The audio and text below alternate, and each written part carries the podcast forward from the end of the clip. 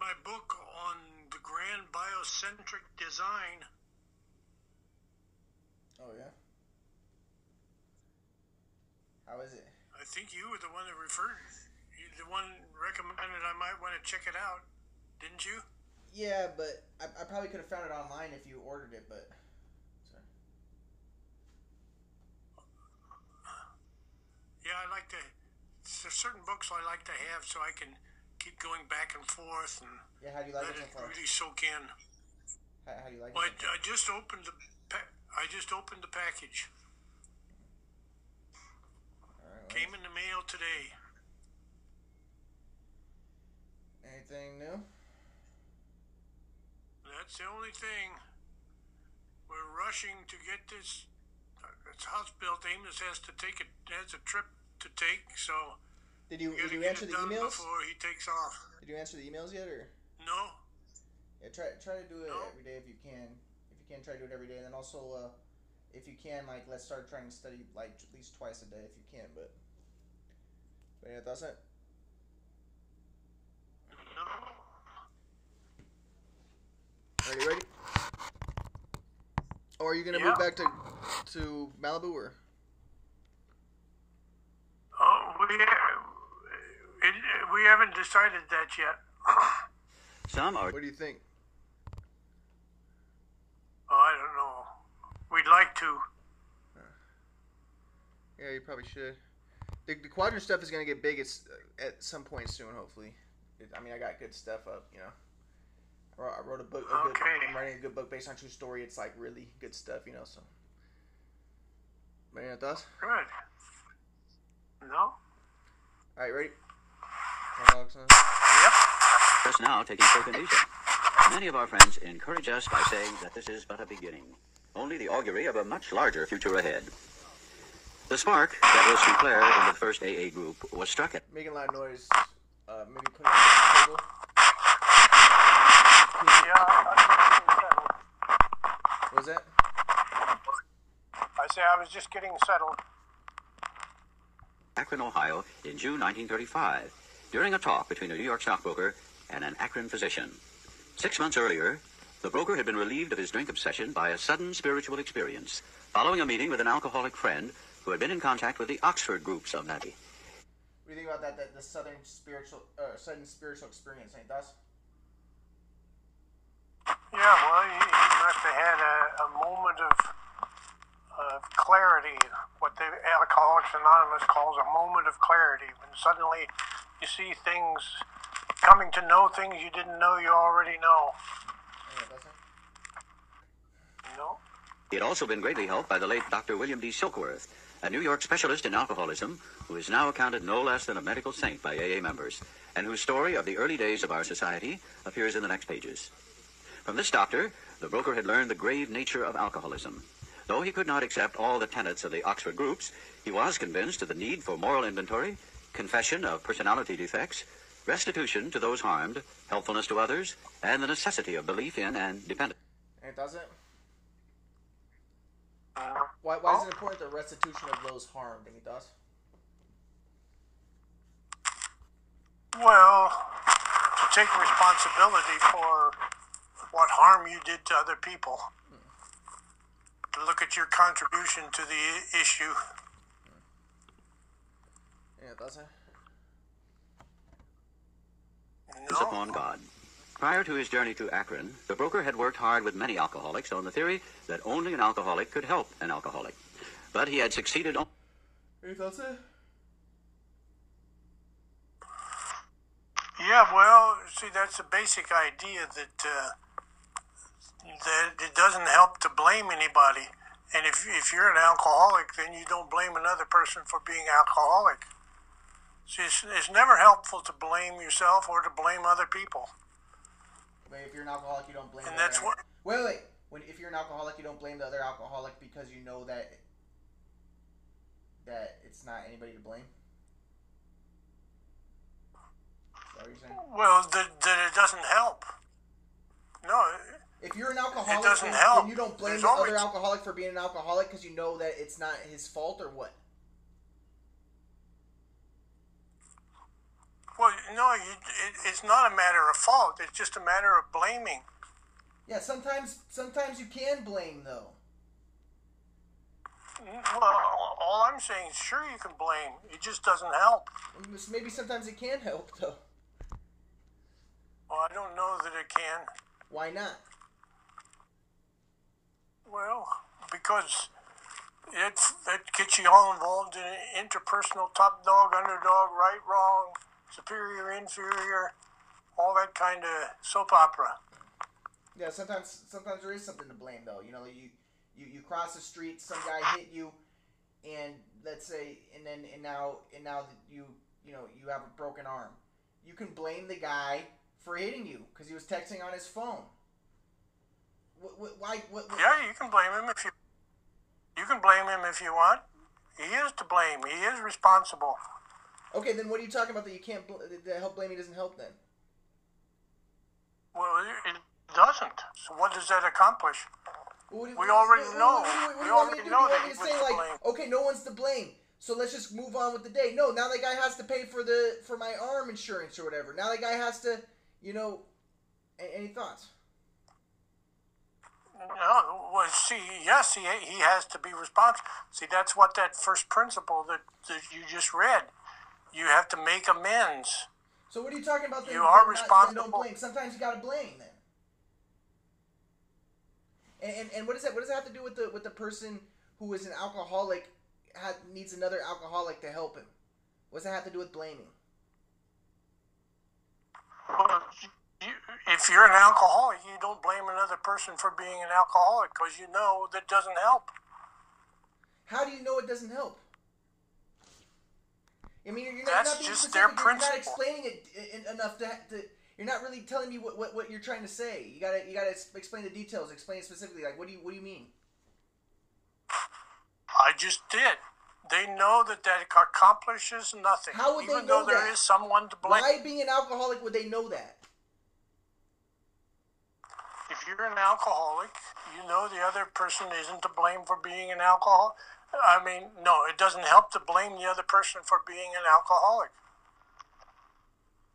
Oh, because you know, like blaming the victim type of thing. Right. Yeah, it doesn't. No. only in keeping sober himself. The broker had gone to Akron on a business venture which had collapsed, leaving him greatly in fear that he might start drinking again. He suddenly realized that in order to save himself, he must carry his message to another alcoholic. That alcoholic turned out to be the Akron. This physician had repeatedly tried spiritual means to resolve his alcoholic dilemma, but had failed. But when the broker gave him Dr. Silkworth's description of alcoholism and its hopelessness, the physician began to pursue the spiritual remedy for his malady with a willingness he had never before been able to muster. He sobered, never to drink again up to the moment of his death in 1950. This seemed to prove that one alcoholic could affect another, as no non-alcoholic could. It also indicated that strenuous work, one alcoholic with another, was vital to permanent recovery. Hence, the two men set to work almost frantically upon alcoholics arriving in the ward of the Akron City Hospital. Their very first case, a desperate one, recovered immediately and became AA number three. He never had another drink. This work at Akron continued through the summer of 1935. There were many failures, but there was an occasional heartening success. When the broker returned to New York in the fall of 1935, the first AA group had actually been formed, though no one realized it at the time. By late 1937, the number of members having substantial sobriety time behind them was sufficient to convince the membership that a new light had entered the dark world of the alcoholic. A second small group had promptly taken shape at New York. And besides, there were scattered alcoholics who had picked up the basic ideas in Akron or New York and were trying to form AA groups in other cities. It was now time, the struggling groups thought, to place their message and unique experience before the world. This determination bore fruit in the spring of 1939 by the publication of this volume. The membership had then reached about 100 men and women. The fledgling society, which had been nameless, now began to be called Alcoholics Anonymous, from the title of its own book. The flying blind period ended, and AA entered a new phase of its pioneering time. With the appearance of the new book, a great deal began to happen. Dr. Harry Emerson Fosdick, the noted clergyman, reviewed it with approval. In the fall of 1939, Fulton Oursler, then editor of Liberty, printed a piece in his magazine called Alcoholics and God. This brought a rush of 800 frantic inquiries into the little Any thoughts? New York office. No. which meanwhile had been established. Each inquiry was painstakingly answered. Pamphlets and books were sent out. Businessmen traveling out of existing groups were referred to these prospective newcomers. New groups started up, and it was found to the astonishment of everyone that AA's message could be transmitted in the mail as well as by word of mouth. By the end of 1939, it was estimated that 800 alcoholics were on their way to recovery. In the spring of 1940, John D. Rockefeller Jr. gave a dinner for many of his friends, to which he invited AA members to tell their stories. News of this got on the world wires. Inquiries poured in again, and many people went to the bookstores to get the book Alcoholics Anonymous. By March 1941, the membership had shot up to 2,000. Then Jack Alexander wrote a feature article in the Saturday Evening Post and placed such a compelling picture of AA before the general public that alcoholics in need of help really deluged us. By the close of 1941, AA numbered 8,000 members. The mushrooming process was in Any thoughts? No. I was gonna say, you know, sometimes you hear people like say like, "Oh, the reason why people self sabotage is because they don't want success." Any thoughts on that? Well, I don't. That that may be true. I, I think more often is that they're afraid of success. Yeah, why would that be? Well, see, there's there's responsibility that comes from from being su- successful. Um, one of them is to to sustain it, and so there are people who don't want to put in the work. You know, it's like like people are asking Curry. Curry's been, he's had like twelve or fifteen games in a row where he's had over thirty points. And he said, you know, it's, it's it's not by accident or luck. He said, people don't realize how, how hard I work every day on my game. Yeah. So people, there are people who don't, people who, there are people who don't want to work that hard to remain successful. Yeah. Also, you know, like if I had the basketball DVDs, you know, I was I was big time, and I, I was moving to exponential level and stuff with this shoot away machine. It really was, and you didn't know how I was way better than all those guys, and I still could be. It's just you guys. I really was sabotaged by people. Um, you know, I could have had help. I could have had help with getting the basketball DVDs and stuff, but you, you uh, there was a lot of miscommunication, whatever. But if I had the DVDs, like Curry had DVDs of when he's younger. He, he has those DVDs. He can look at the stuff, and that helps him a lot. You know, he has he had a little bit of extra stuff. Now, I don't think it's necessarily like oh they, don't want it. He has extra stuff that helped him. He has the DVDs of when he was younger. He can look at that and all that type of stuff. If I had it, it would have been helpful too. You know, I had some of the DVDs that were lost because of fucking guy, and because you, you because you you know people were trying to make me independent and it wasn't helping. You know, I, I needed support, I needed help, but it, whatever, it doesn't matter. You guys didn't know it was a shoot away machine at the time. It doesn't matter. But I'm saying is this: is that I don't think I, I think that it, number one, it's that that people don't get success not because they don't are afraid of it. That's like blaming the victim, in my opinion. A lot of times it's because they didn't have the same opportunities. They didn't have the same type of stuff. And also another another thing is, you know, sometimes, sometimes they just yeah they just didn't have the tools to have to be successful. It's not that they didn't want to be successful; they wanted to be successful. It's not that they were afraid of it. That's like blaming them. Oh, you're not successful because you're afraid. No, it's like no, I, w- I wanted the person wanted to be successful. It's not because he was afraid. It's just he didn't have the tools or, or you know whatever the situations. People were freaking sabotaging him. You know stuff like that. There, you know it, it like this the whole idea of like oh yeah it's just uh, you're afraid of success. That's why you're not successful. I always feel that that's like the same type of like victim blaming type of thing. Like yeah, and I, I'm a, I'm here because I'm not Wait a afraid. minute. Wait a wait a wait a wait a wait a wait a wait a wait a wait a wait a minute. What what what what? what? You asked me. You asked me what might be, and I said, "Well, that might be."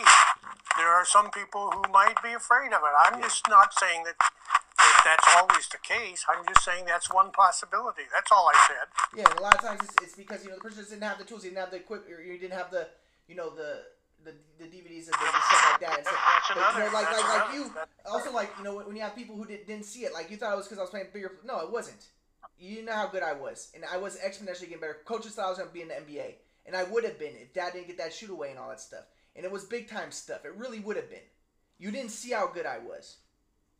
And and the thing is, I could still, I could still, but then you guys had, had me hurt and stuff. But I had, you know, if I, I had the DVDs, it would have helped so much. Just having the DVDs to be able to see how I did it would have helped so much. Just having the DVDs I have now, That's true. But but all I'm saying is whatever. I, I discovered the theory of everything.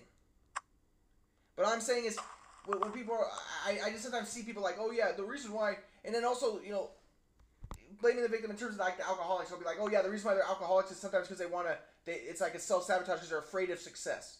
You know, sometimes that can be the case if they if they want to be superior so much that they you know they go out the night before and they drink alcohol, so then they they they fail the test and then they have an excuse. Oh, it's because I was drunk the night before. And you know, people can say like, yeah, that sometimes happens. The reason why some people become alcoholics or drug dealers, drug users and stuff is because they know that they're going to be unsuccessful. So then now, now they can have an excuse. Oh, it's because I did drugs and stuff. So you know, that's like an that's like a defense mechanism. Any thoughts of that? Yeah, that, that's another possibility. It's a possibility, but then at the same time, there are a you know, lot of what? there are a lot of reasons. A lot of reasons. I just mentioned one. You just mentioned one. We could mention a lot of other reasons. Uh, no, yeah, that, that, that could be one aspect of it. But then, but then the thing is though, at the same time, not necessarily. You know, somebody could just you could have been through a lot of pain, and the alcohol helped you know numb the pain or whatever. You Yeah. know, what do you think about that? That happens with a lot of Yeah, people. yeah, that that's yeah, that's another reason. Yeah, You know, and then and then the, it, it helps take them out of the world and stuff. So you know, people who are abused and stuff, they're probably more likely to do alcohol and stuff. Would you would you say that? And I would say like people growing up in the ghetto and stuff. I- I- And it's not like so biological. A lot of it is environmental. You- You're abused and stuff, and you don't have that much opportunities. You know, and and the same thing with like the idea of the oh, the person was just afraid of success, so he wanted to have an excuse for his failure. But also, the environment it probably had something to do with that. He probably was in an environment where success was difficult to achieve. Of course. Yeah, that's that's a very common reason. Yeah, doesn't. So the, the big question is, what what about what is, you know? People say is there's a biological component to alcoholism. Do you think that's true? Well, uh, I'm not sure about that, but I I think there are some people that are more allergic to alcohol. There are some people that uh, it, it has a more profound effect on them. Uh, you know, there are all kinds of physiological reasons also. Yeah, it doesn't. No. Full swing. AA had become a national institution. Our society then entered a fearsome and exciting adolescent period. The test that it faced was could these large numbers of erstwhile erratic alcoholics successfully meet and work together? Would there be quarrels over membership, leadership, and money? Would there be strivings for power and prestige? Would there be schisms which would split AA apart? Soon AA was beset by these very problems on every side and in every group. But out of this frightening and at first disrupting experience, the conviction grew that AAs had to hang together or die separately. We had to unify our fellowship or pass off the scene. As we discovered the principles by which the individual alcoholic could live, so we had to evolve the principles by which the AA groups and AA as a whole could survive and function effectively. It was thought that no alcoholic man or woman could be excluded from our society, that our leaders might serve but never govern, that each group was to be autonomous, and there was to be no professional class of therapy. There would be no fees or dues. Our expenses were to be met by our own voluntary contributions. There was to be the least possible organization, even in our service. It doesn't. Yeah, that's good. Yeah, why is that good? Well, see that that's a higher order they depend on. The only order they want is sobriety. That's the ultimate, the ultimate organizing principle. Sobriety. And why is that good? It does. Well, see, then then then you're not obeying rules and regulations. Yeah, it doesn't. There's less interpersonal top dogging soap opera stuff. I was thinking like you know people people would say like oh yeah Indians are more like allergic to alcohol or they're more likely to be alcoholics but also maybe it's because they're they're in so much pain because of all the suffering that they went through you know any thoughts Yeah, that's certainly possible. um, but what about the idea that they don't pay like they're- they they do their own donations and stuff what do you think about that any thoughts sir? Yeah. Uh, again, see, that's that's that's not imposed on people. That's not a qualification. The only qualification is wanting to be sober. it doesn't. centers. Our public relations were to be based upon attraction rather than promotion. It was decided that all members ought to be anonymous at the level of press, radio, TV, and films. And in no circumstances should we give endorsements, make alliances, or enter public controversies. This was the substance of AA's 12 traditions, which are stated in full on page 564 of this book. Though none of these principles had the force of rules or laws, they had become so widely accepted by 1950 that they were confirmed by our first international conference held at Cleveland. Today, the remarkable unity of AA is one of the greatest assets that our society has.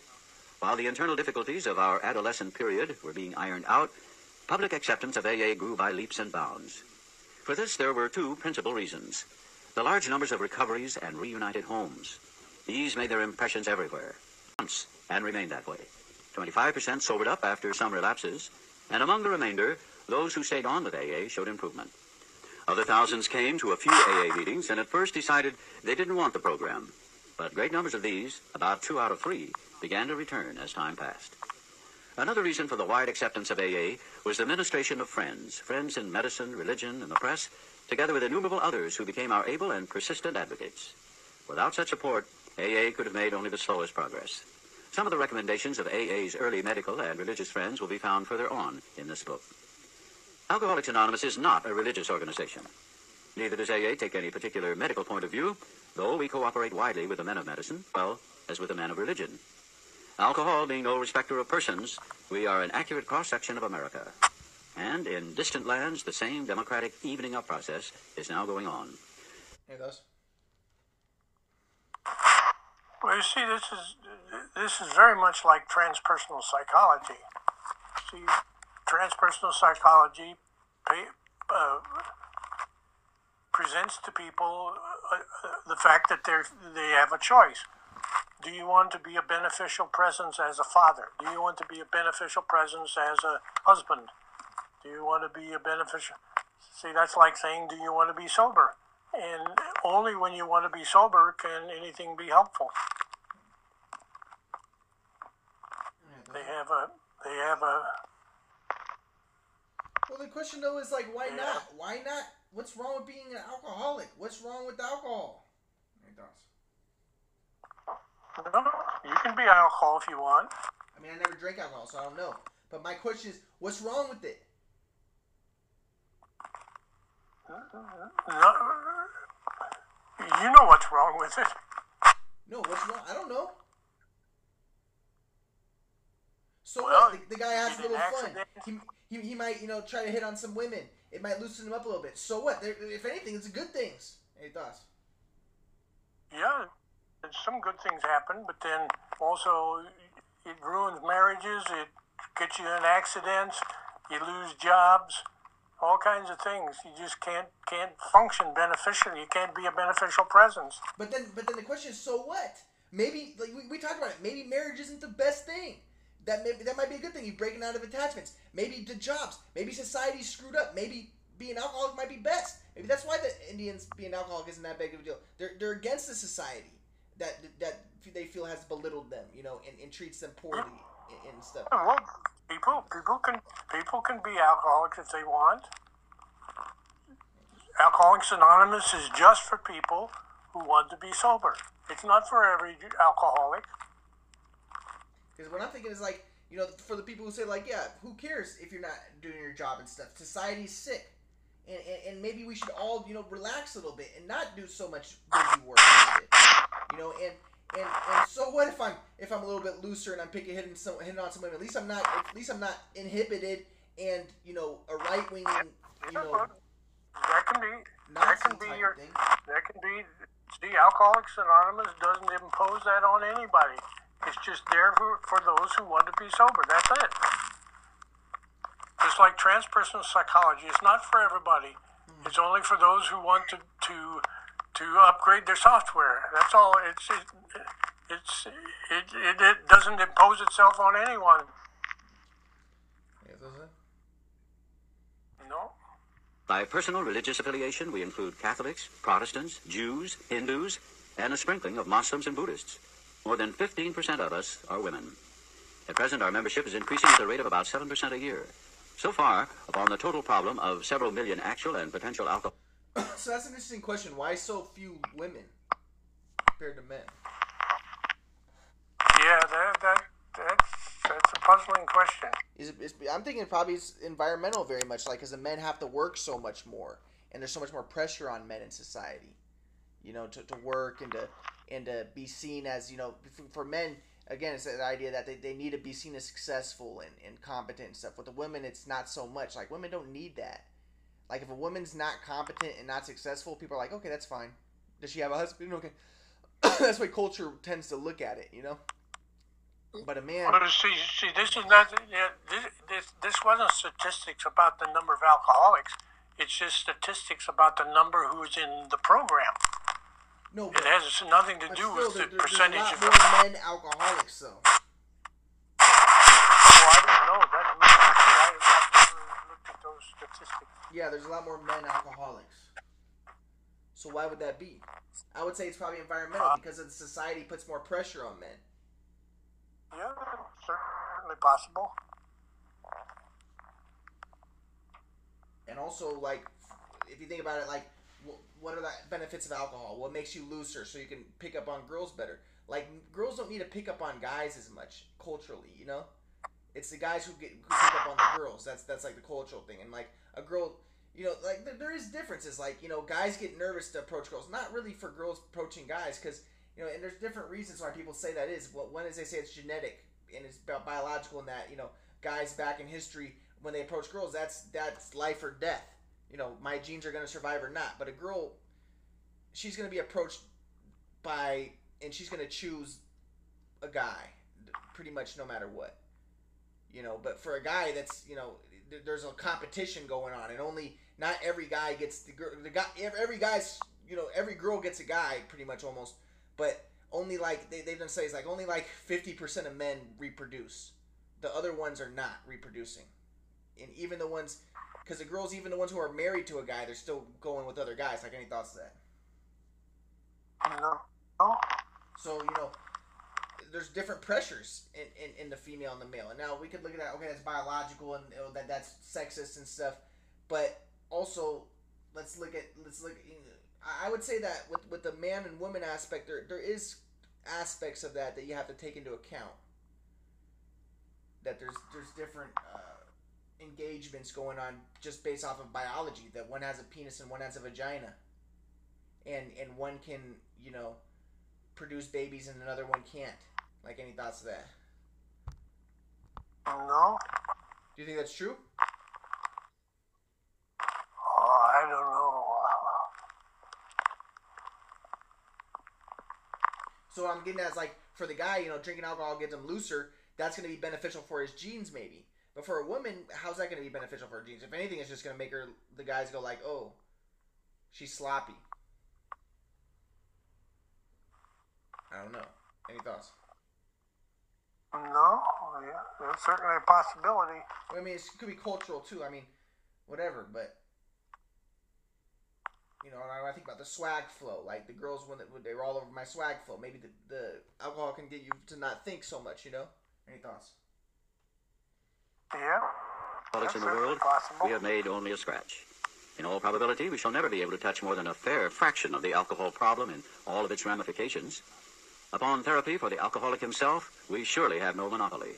Yet it is our great hope that all those who have as yet found no answer may begin to find one in the pages of this book and will presently join us on the high road to a new freedom. Forward to third edition. By March 1976, when this edition went to the printer, the total worldwide membership of Alcoholics Anonymous was conservatively estimated at more than 1 million, with almost 28,000 groups meeting in over 90 countries. Surveys of groups in the United States and Canada indicate that AA is reaching out not only to more and more people, but to a wider and wider range. Women now make up more than one fourth of the membership. Among newer members, the proportion is nearly one third. 7% of the AA surveyed are less than 30 years of age. Among them, many in their teens. So I mean, maybe it's not that big of a di- difference with men and women though. So that could be basically counter what I thought. Like Benny thoughts of that. Yeah. Yeah. Like I say, I, I've never seen statistics on it.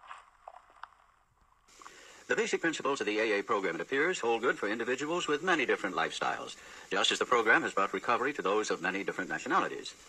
The 12 steps that summarize the program may be called Los Doce Pasos in one country, Les Douze Étapes in another, but they trace exactly the same path to recovery that was blazed by the earliest members of Alcoholics Anonymous. In spite of the What do you think about the idea of 12 steps, St. Thus? Well, no. great increase in the size and the span of this fellowship, at its core, it remains simple and personal. Each day, somewhere in the world, recovery begins when one alcoholic talks with another alcoholic, sharing experience, strength, and hope. The footnotes on this page tell us that in 1978, more than 30,000 groups are meeting in over 90 countries. And in 1978, about one third of the membership is composed of and 11% are 30 and under. The doctor's opinion. We of Alcoholics Anonymous believe that the reader will be interested in the medical estimate of the plan of recovery described in this book. Convincing testimony must surely come from medical men who have had experience with the sufferings of our members and have witnessed our return to health. A well-known doctor, chief physician at a nationally prominent hospital specializing in alcoholic and drug addiction, gave Alcoholics Anonymous this letter. To whom it may concern, I have specialized in the treatment of alcoholism for many years. In late 1934, I attended a patient who, though he had been a competent businessman of good earning capacity, was an alcoholic of a type I had come to regard as hopeless. In the course of his third treatment, he acquired certain ideas concerning a possible means of recovery. As part of his rehabilitation, he commenced to present his conception One thing that I think is interesting is that, like, with the Orthodox Jews, some of them are kind of like alcoholics, it seems like. They drink a lot of alcohol. Like, any thoughts on that? No, I didn't know that. Yeah. Because like, a lot of the parties and stuff. Or, you know, like, even in, like, Shabbat, there's a lot of alcohol drinking, you know? Hmm. to other alcoholics, impressing upon them that they must do likewise. It's kind of interesting, though, that how, like, the Muslims are kind of like the opposite, where they don't drink any alcohol. Like, any thoughts? No, that's it. That's very interesting. Like, which one is better? Like, neither one, right? Both could be Uh, yeah, I don't. I don't know how to respond to that. with still others. This has become the basis of a rapidly growing fellowship of these men and their families. This man, and over 100 other. I mean, I never drink alcohol. The only time I ever drink alcohol is if I go to a Shabbat thing and they have like they pass around like a little cup, and I'll take like a sip of the little cup. But I've never drank alcohol to the point where I would get drunk. You know? Any thoughts? No. Like it's like it's it's a little tiny cup. appear to have recovered. I personally know scores of cases who were of the type with whom other methods had failed completely. These facts appear to be of extreme medical importance. Because of the extraordinary possibilities of rapid growth inherent in this group, they may mark a new epoch in the annals of alcoholism. These men may well have a remedy for thousands of such situations. You may rely absolutely on anything they say about themselves. Very truly yours, William D. Silkworth, M.D. The physician who, at our request, gave us this letter has been kind enough to enlarge upon his views in another statement which follows. In this statement, he confirms what we who have suffered alcoholic torture must believe that the body of the alcoholic is quite as abnormal as his mind. It did not satisfy us to be told that we could not control our drinking just because we were maladjusted to life, that we were in full flight from reality or were outright mental defectives. These things were true to some extent, in fact, to a considerable extent with some of us. But we are Any thoughts? No. sure that our bodies were sickened as well. In our belief, any picture of the alcoholic which leaves out this physical factor is incomplete.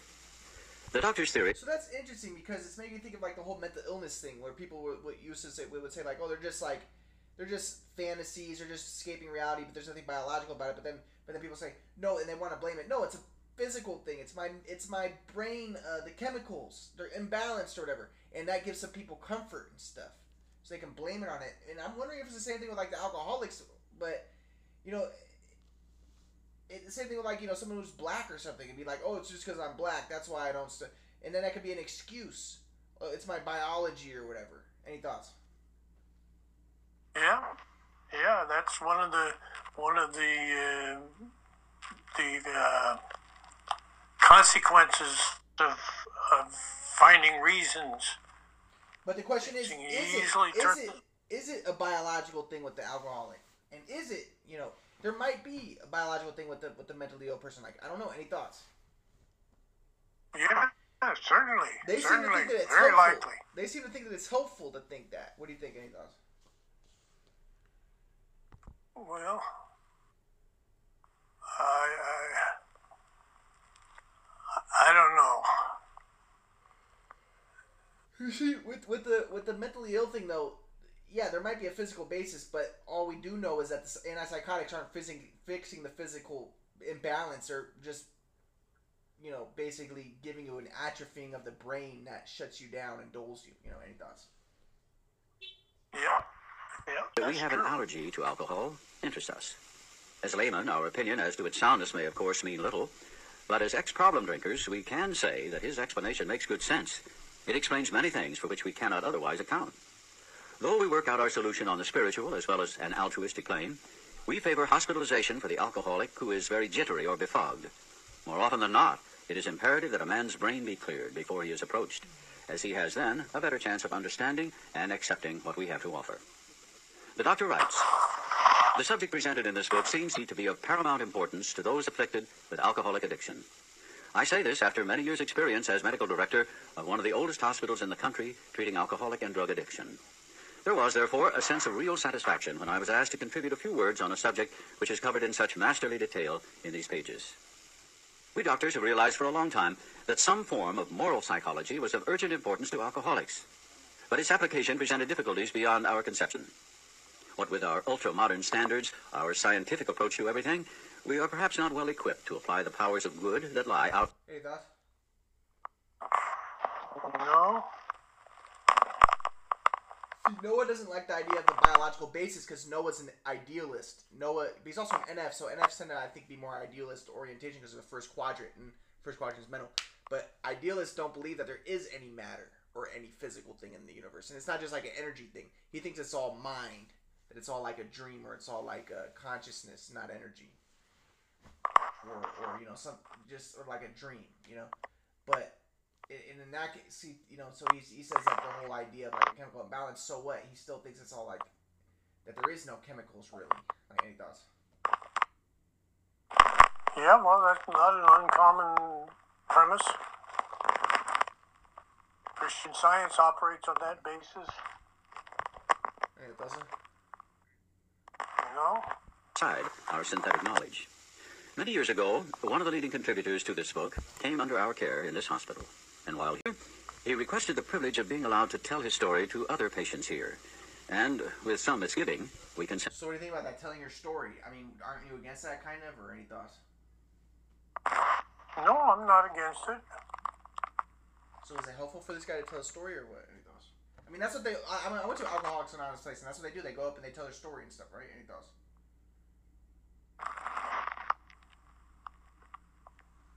Any thoughts? Well, that's that's a way of of being honest, being uh, uh, honest about your contributions and how your life. See, the bottom the bottom line is people.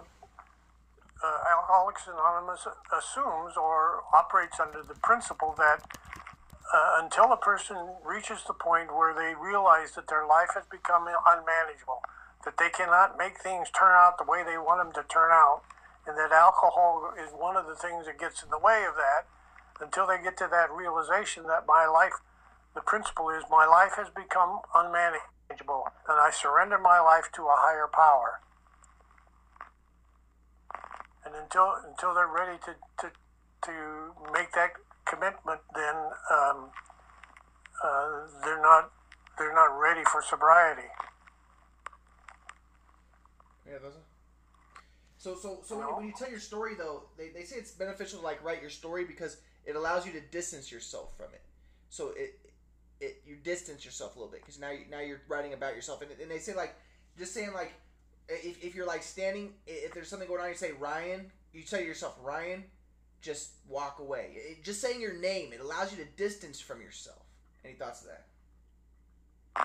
Yeah, that's a good discipline. Why? Because because it's like that, that that you're not yourself so much. Or what? Yeah, well, you see, again, it goes back to once a person makes a commitment to sobriety. I want to be, my life has become unmanageable.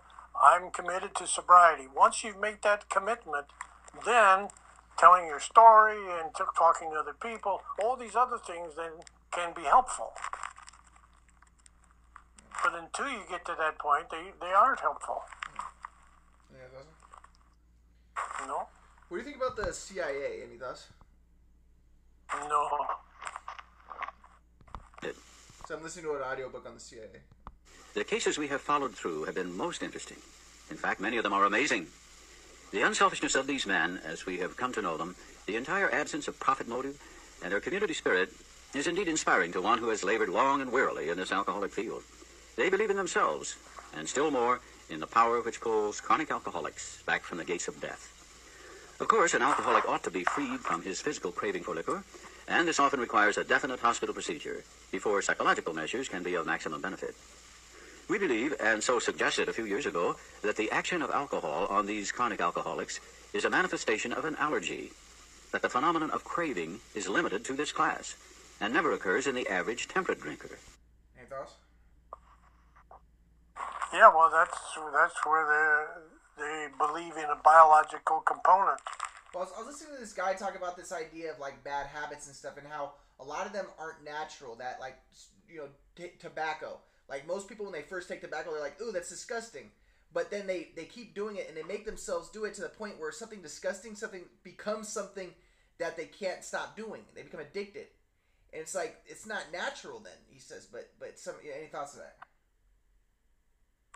Well, you, I'm sure that's true for some people. I remember the first time uh, I uh, smoked a cigarette, and I didn't know how to do it. So somebody told told me how to to inhale it so I wouldn't choke on it, and I suddenly got this tremendous high, and I I said to myself, never again. I could see how it could very easily become addictive. Yeah. Well, that's good, huh? That you that you're able to do that. Dad, Yeah. dad, dad got addicted and he couldn't stop. and he does. Yeah, that's true. I wonder if dad still has to take those nicotine gums and shit. Does he still do that? Oh, oh yeah, yeah, yeah. He chews that all the time. That's funny, huh? Why Yeah, can't he chew himself? sad. To, why can't he chew himself to the point where he doesn't need it anymore?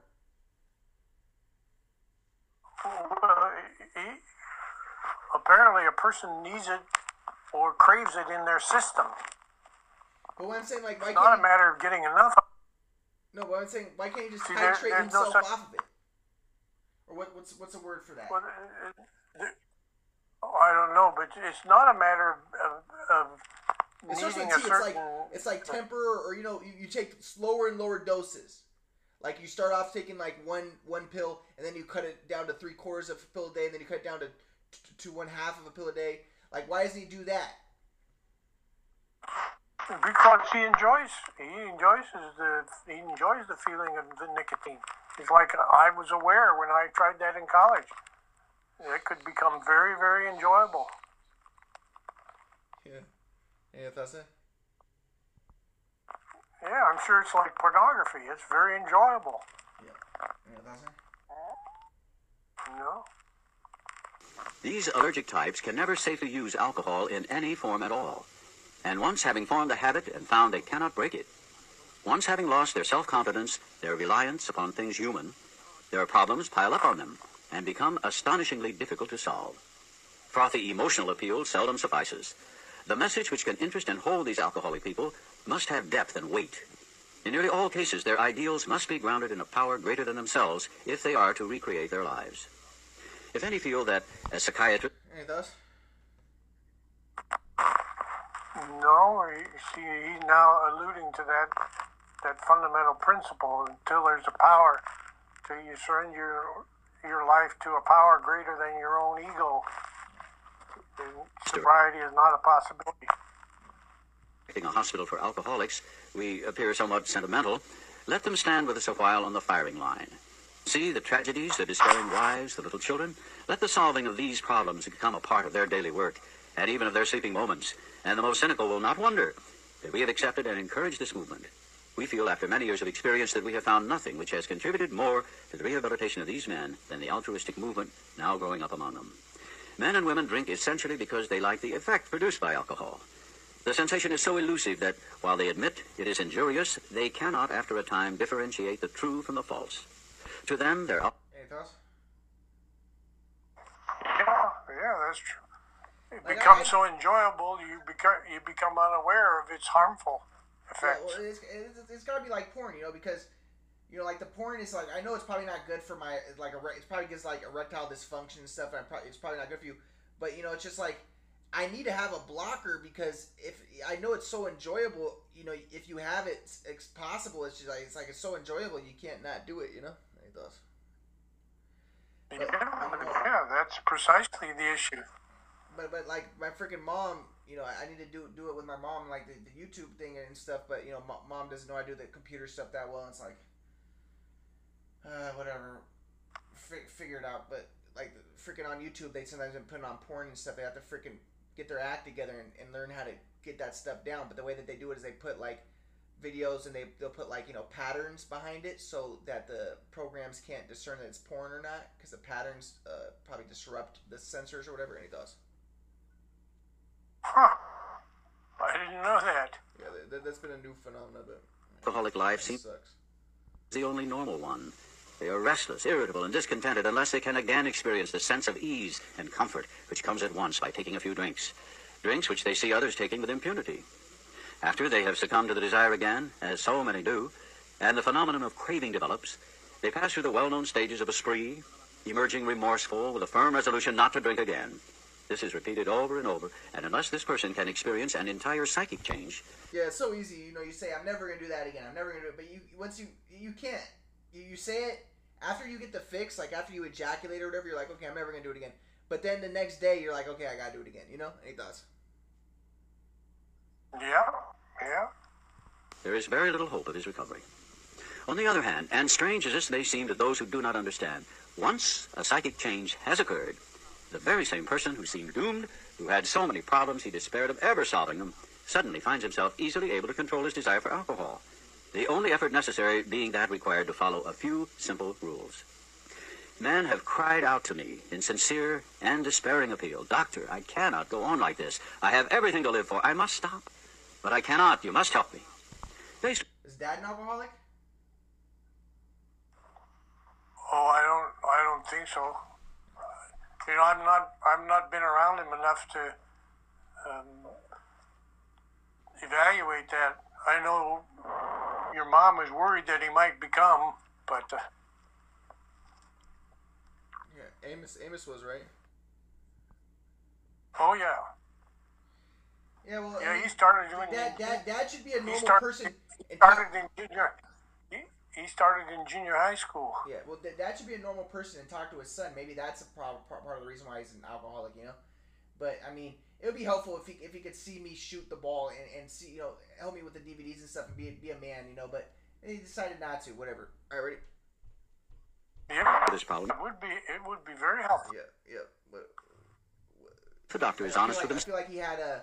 I'm not. I'm not blaming you. I feel like that he misinterpreted what you taught and stuff, and I think that you confused him and uh, you confused. I think Amos and stuff. Like I, I, I think you know. You, you. I know. I understand what you're teaching, but I can see how people can get confused. But all right, right.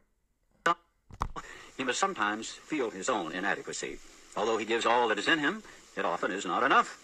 One feels that something more than human power is needed to produce the essential psychic change. Though the aggregate of recoveries resulting from psychic effort is considerable, we physicians must admit we have made little impression upon the problem as a whole. Many types do not respond to the ordinary psychological approach.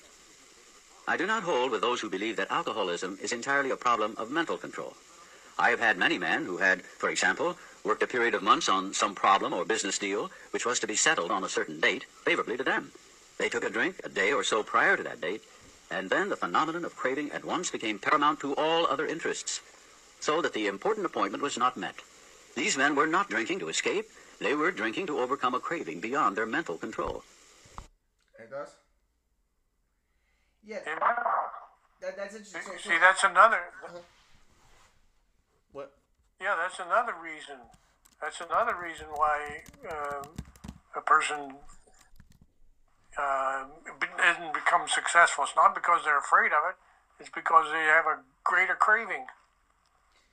Yeah, and it's it's like, yeah, you could blame it like, oh, it's it's because it's desire desire to escape. But, but I mean, are those are those two intertwined though? You know, the desire to escape and the craving. Like, are those interlinked? That to where you can't really d- differentiate because maybe the craving aspect is also linked to the, the, the, the escape aspect that it provides. You know, any thoughts? Yeah, I'm, I'm sure that's a possibility. Again, I wouldn't make a Because gross I would think that I think, that, I think the that. porn thing a lot of it has to do with of my family problems that my mom and dad became emotionally distant, and I think that I'm not blaming you, but I think that they misinterpreted what you taught and everything. I think that you also I misinterpreted it, and I think Amos did. I think that it confused people. I think Grandma Purple Grandma did, and it's like it was confusing. And and the thing is, like I feel like it, this a very distorted environment, very inharmonious, and it didn't have to be that way. And I'm not blaming you, but in, the, in a way I am, you know. But I'm not blaming you completely. But all I'm saying is that that you know I think that that has a part to do with it, you know, with with the suffering aspect. There are many And I think that probably with a lot of alcoholics too. I don't think it's a. I, so I, I would say that yeah, it might be like just a biological craving aspect, but I would say that probably there's also an escapist thing linked to it. But it's also probably tied to a lot of the pain and trauma that they've underwent. Any thoughts? Yeah, yeah. situations which arise out of the phenomenon of craving, which cause man to make the supreme sacrifice rather than continue to fight. The classification of alcoholics seems most difficult, and in much detail is outside the scope of this book. There are, of course, the psychopaths who are emotionally unstable. We're all familiar with this type. They are always going on the wagon for keeps. They are over remorseful and make many resolutions, but never a decision. There's the type of man who's unwilling to admit that he cannot take a drink. He plans various ways of drinking. He changes his brand or his environment. There's a type who always believes that after being entirely free from alcohol for a period of time, he can take a drink without danger. There's the manic depressive type, who is perhaps the least understood by his friends, and about whom a whole chapter could be written. Then there are types entirely normal in every respect, except in the effect alcohol Any thoughts? No, What do you think about the manic depressive type with the alcohol? Like any thoughts on that? no. has upon them. They are often able, intelligent, friendly, You think that that's Amos? Because in my opinion, I don't know. Do you think that Amos has bipolar or something? Any thoughts? I, uh, no thoughts on that. People. All these and many others have one symptom in common. They cannot start drinking without Not like biologically, but maybe just you just got confused. You know. and I'm not blaming you, but I think you did get confused. developing the phenomenon of craving. This phenomenon, as we have suggested, may be the manifestation of an allergy, which differentiates these people and sets them apart as a distinct entity. It has never been, by any treatment with which we are familiar, permanently eradicated. The only relief we have to suggest is entire abstinence. This immediately precipitates us into a seething cul- That's why I did entire abstinence. You know. Any thoughts? No. of debate. Much has been written, pro and con. But among physicians, the general opinion seems to be that most chronic alcoholics are doomed. What is the solution? Perhaps I can best answer this by relating one of my experiences. About one year prior to this experience, a man was brought in to be treated for chronic alcoholism. He had but partially recovered from a gastric hemorrhage and seemed to be a case of pathological mental deterioration. He had lost everything worthwhile in life and was only living, one might say, to drink. He frankly admitted and believed that for him there was no hope. Following the elimination of alcohol, there was found to be no permanent brain injury. He accepted the plan outlined in this book. One year later, he called to see me, and I experienced a very strange sensation. I knew the man by name and partly recognized his features, but there all resemblance ended. From a trembling, despairing, nervous wreck had emerged a man brimming over with self-reliance and contentment. I talked with him for some time, but was not able to bring myself to feel that I had known him before. To me, he was a stranger, and so he left me. A long time has passed with no return to alcohol. When I need a mental uplift, I often think of another case brought in by a physician prominent in New York. Patient had made his own diagnosis and decided his situation hopeless, had hidden in a deserted barn, determined to die. He was rescued by a searching party and in desperate condition brought to me. Following his physical rehabilitation, he had a talk with me in which he frankly stated he thought the treatment a waste of effort. Unless I could assure him, which no one ever had, that in the future he would have the willpower to resist the impulse to drink. His alcoholic problem was so complex and his depression so great that we felt his only hope would be through what we then called moral psychology. And we doubted if even that would have any effect. However, he did become sold on the ideas contained in this book. He has not had a drink for a great many years. I see him now and then, and he's as fine a specimen of manhood as anyone could wish to meet. I earnestly advise every alcoholic to read this book through, and though perhaps he came to scoff, he may remain to pray. William D. Silkworth, M.D. Hey, those. No. Chapter I 1 have a thought. Bill's Story. I have a thought. I have a thought uh, that I forgot to share. You, you know, um, you, you say I don't blame you, or I do blame you, or whatever. See, it, it's important. It would be helpful or important for you to understand that uh, blaming me, no matter who blames me, doesn't harm me. Yeah. Yeah, so I, I, So, would, I, would, I would, in a way, blame you, but it's it's like, but it's okay. I'm not mad at you. I, I mean, everything worked out for the best. I discovered theory, everything is all fine. But in a way, I, I blame you for, for the for not understanding what was going on, not understanding the whole situation, making assumptions that weren't true, and and maybe just just just an orientation that I felt was not helpful. But it's okay. Everything worked out. But any thoughts? Yeah, and it's okay. It's okay. It's okay with me because it does no harm to me to be blamed. That's fine. Any other thoughts? War fever ran high in the New England town to which we new young officers from Plattsburgh were assigned, and we were flattered when the first citizens took us to their homes, making us feel heroic. Here was love, applause, war, moments sublime with intervals hilarious. I was part of life at last, and in the midst of the excitement, I discovered liquor. I forgot the strong warnings and the prejudices of my people concerning drink. In time, we sailed for over there. I was very lonely, and again turned to alcohol. We landed in England. I visited Winchester Cathedral. Much moved, I wandered outside. My attention was caught by a doggerel on an old tombstone. Here lies a Hampshire grenadier who caught his death drinking cold small beer. A good soldier is ne'er forgot, whether he dieth by musket or by pot. Ominous warning, which I failed to heed. Twenty-two and a veteran of foreign wars, I went home at last. Any thoughts? No. It's interesting that like my mom, my mom and dad were like, "Yeah, Ryan, go out and drink and do drugs." They're like, "Yeah, do it. Go out and drink and do drugs." And I never drank or did any drugs. But the parents were like, "Johnny, don't ever drink or do drugs." They drink and do drugs. Isn't that interesting? Fascinating, right? Yeah. I fancied myself a leader, for had not the men of my battery given me a special token of appreciation? My talent for leadership, I imagined, would place me at the head of vast enterprises, which I would manage with the utmost assurance. I took a night law course and obtained employment as investigator for a surety company. The drive for success was on. I had proved to the world I was important. My work took me about Wall Street, and little by little I became interested in the market. Many people lost money, but some became very rich. Why not I? I studied economics and business as well as law. Potential alcoholic that I was, I nearly failed my law course. At one of the finals, I was too drunk to think or write. Though my drinking was not yet continuous, it disturbed my wife.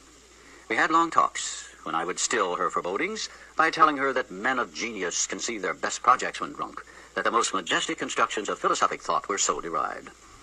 By the time I had completed the course, I knew the law was not for me. The inviting maelstrom of Wall Street had me in its grip. Business and financial leaders were my heroes.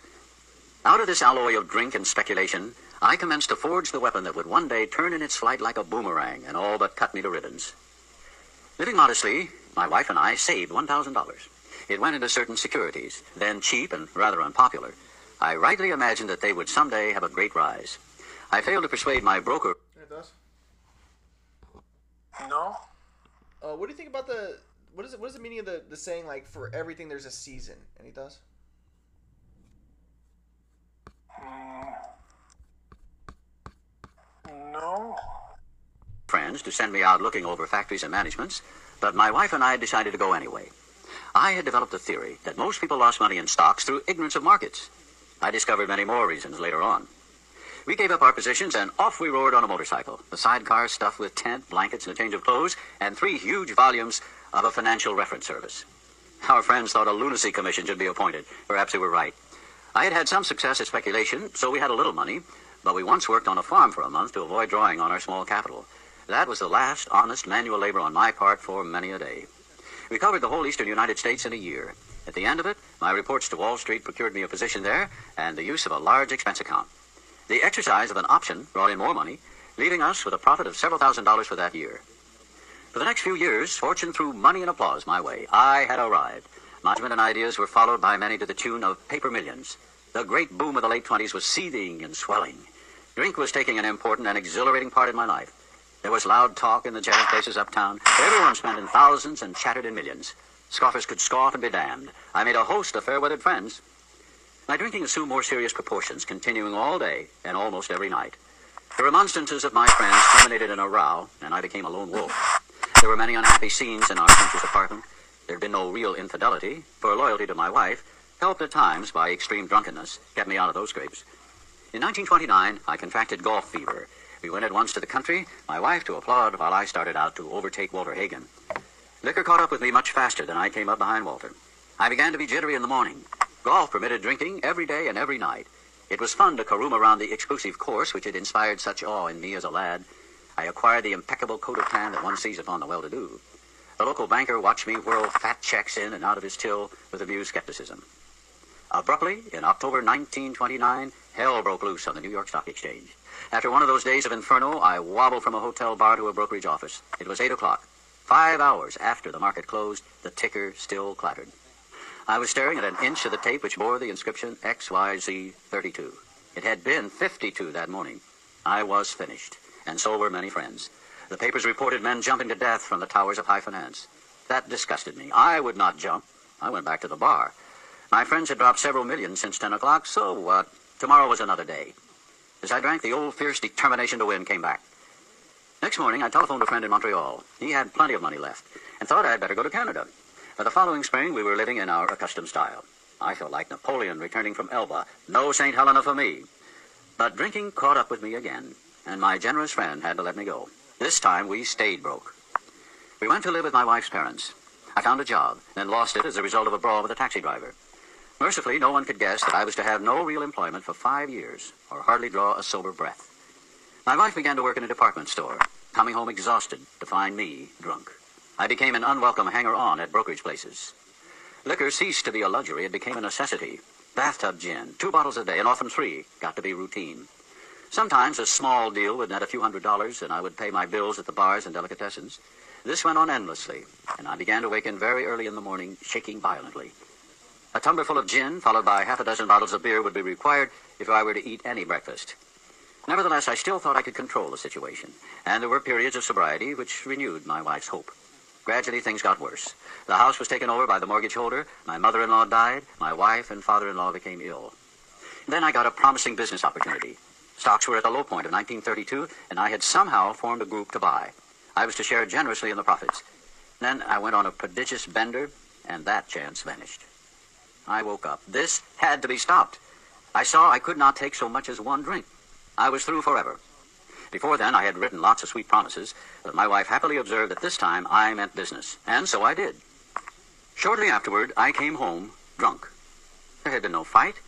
Where had been my high resolve? I simply didn't know. It hadn't even come to mind. Someone had pushed a drink my way, and I had taken it. Was I crazy? I began to wonder, for such an appalling lack of perspective seemed near being just that. Renewing my resolve, I tried again. Some time passed, and confidence began to be replaced by cocksureness. I could laugh at the gin mills. Now I had what it takes. One day I walked into a cafe to telephone. In no time, I was beating on the bar, asking myself how it happened. As the whiskey rose to my head, I told myself I would manage better next time. But I might as well get good and drunk then. And I did. The remorse, horror, and hopelessness of the next morning are unforgettable. The courage to do battle was not there. My brain raced uncontrollably, and there was a terrible sense of impending calamity. I hardly dared cross the street, lest I collapse and be run down by an early morning truck, for it was scarcely daylight. An all-night place supplied me with a dozen glasses of ale. My writhing nerves were stilled at last. The morning paper told me the market had gone to hell again. Well, so had I. The market would recover, but I wouldn't. That was a hard thought. Should I kill myself? No, not now. Then a mental fog settled down. Gin would fix that. So, two bottles and oblivion. The mind and body are marvelous mechanisms, for mine endured this agony two more years. Sometimes I stole from my wife's slender purse when the morning terror and madness were on me. Again, I swayed dizzily before an open window or the medicine cabinet where there was poison, cursing myself for a weakling. There were flights from city to country and back as my wife and I sought escape. Then came the night when the physical and mental torture was so hellish I feared I would burst through my window, sash and all. Somehow I managed to drag my mattress to a lower floor, lest I suddenly leap. A doctor came with a heavy sedative. Next day found me drinking both gin and sedative. This combination soon landed me on the rocks, and people feared for my sanity. So did I. Little or nothing when drinking, and I was 40 pounds underweight. My brother-in-law is a physician, and through his kindness and that of my mother, I was placed in a nationally known hospital for the mental and physical rehabilitation of alcoholics. Under the so-called... So you hear how he said 40 pounds underweight? You know, when I would study like all these books and stuff, there, there would be like an overwhelming number of fours and 40s and stuff. Even in like these books, you would think it would even even apply, like just constantly to the point where it's it's almost like the Mandela effect or some sort of conspiracy type thing. Like, any thoughts? No. For belladonna Um, treatment, my... Well, what? Just a second. So, what do you think about his report? Um, seems like he's describing, you know, the perils that he went through or something. Well, see, see, this is this is what the AA means by telling your story. Your story is always about the struggles that I have gone through and the problems.